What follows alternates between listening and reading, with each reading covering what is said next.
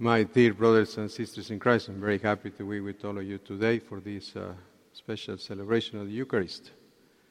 Um, but still, as we all know, uh, these are troubling days in the church.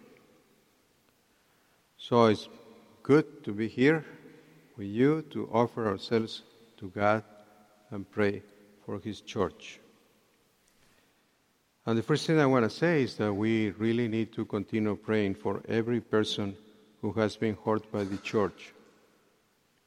And we need to continue to work to help them heal.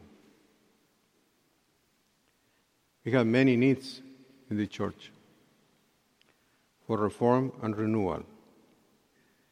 We're changing the ways we do things, especially for bishops and the clergy. But the deeper renewal, as I've been saying, uh, that we need is spiritual. The foundation of every reform in the church, as we know, is a return to Jesus Christ.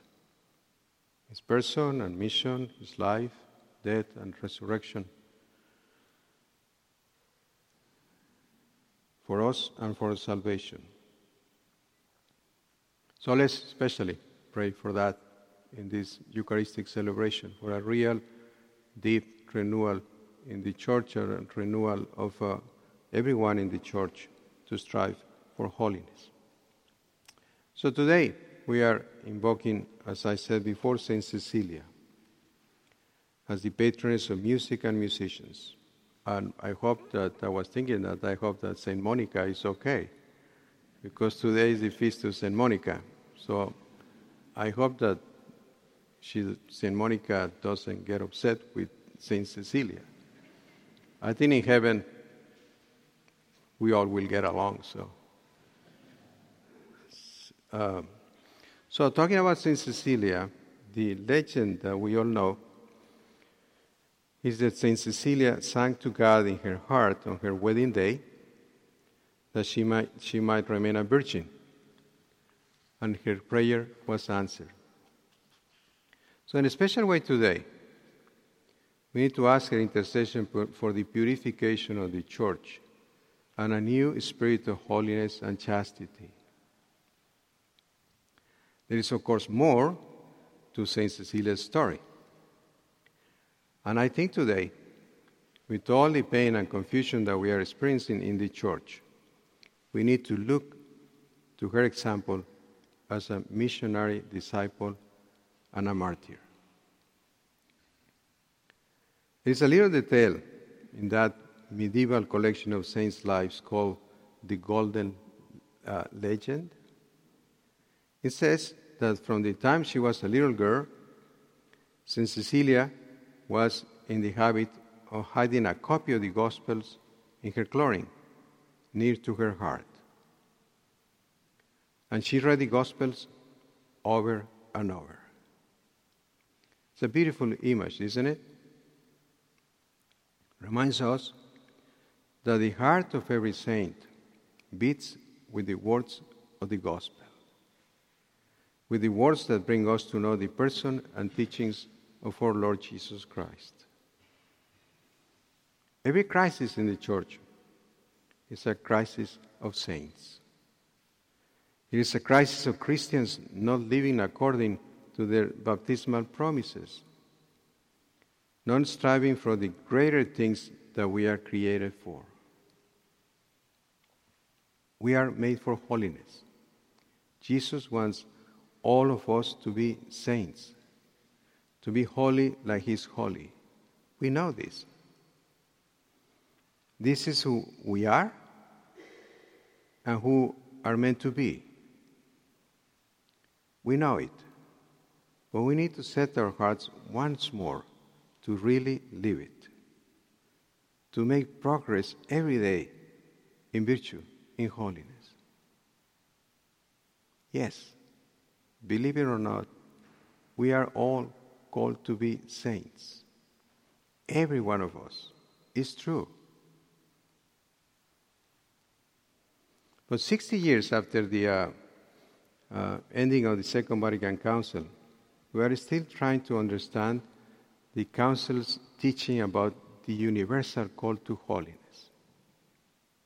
What does it mean? How do we live our vocation to holiness in our everyday lives?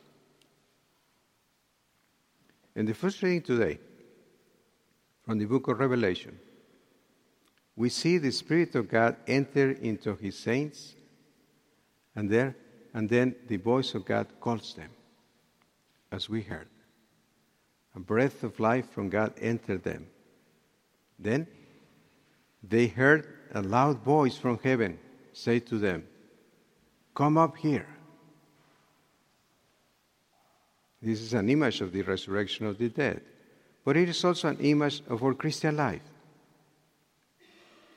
God's life has given to us when we were baptized, and Jesus calls us to follow Him to the Father. Our Christian life is an adventure. It's a beautiful pilgrimage, as we know.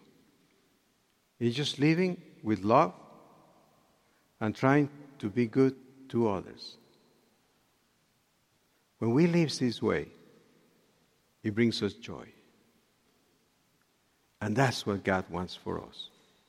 He wants us to know joy and love. This is how St. Cecilia lived. She was an apostle. She and her husband, St. Valerian, brought many people to the faith. And they did, did this through simple and ordinary ways by being good friends to other people, by the uh, witness of their ordinary lives. They wanted their home to be a church, a place where people could come to find the truth about Jesus and worship the living God. A beautiful example for all, all those of you who are parents. Because this is a beautiful image of what a Christian home should be. Yes, we need to make our families and our homes a cradle for saints. We need to dedicate ourselves again to making every home a domestic church like St. Cecilia's. For all of us. Again, we need to ask for the grace to be committed to sharing the gospel, to know the gospel as St. Cecilia, to live the gospel as she did, and to share the gospel with the people around us. It is the greatest treasure that we can have. When we discover it, as we do, then we sell everything we have to own it. That's what it means to be a disciple, as we know. It's so beautiful to have that personal relationship with Jesus Christ, isn't it? That's why we are here. But we cannot keep it just for ourselves. We need to share that the love that we have, that we feel, that we can share that with our brothers and sisters everywhere. And that's what it means to be a missionary disciple, as we know. This is how St. Cecilia lived, and this, how, this is how she died. That's what we know that the blood of the martyrs is the seed of the church. And we pray today that the martyrs will give all of us a new spirit of sacrifice and purity for the sake of God's kingdom. So, my dear brothers and sisters, this is our beautiful destiny, that beautiful image that Jesus gives us today in the gospel. He said, They can no longer die, for they, they are like angels. And they are the children of God, because they are the ones who will rise. This is who we are.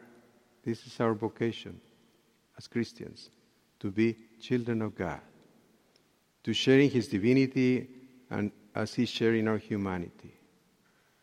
So today, let us make that our prayer in these challenging times. Let us be great saints. Again, let us ask for the grace to be great saints of the 21st century.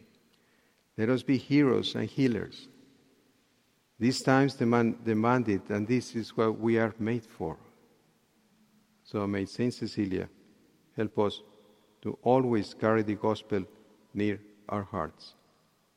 And may our Blessed Mother Mary, Queen of the Angels, help us to always strive for holiness and to live as apostles of our Lord Jesus Christ.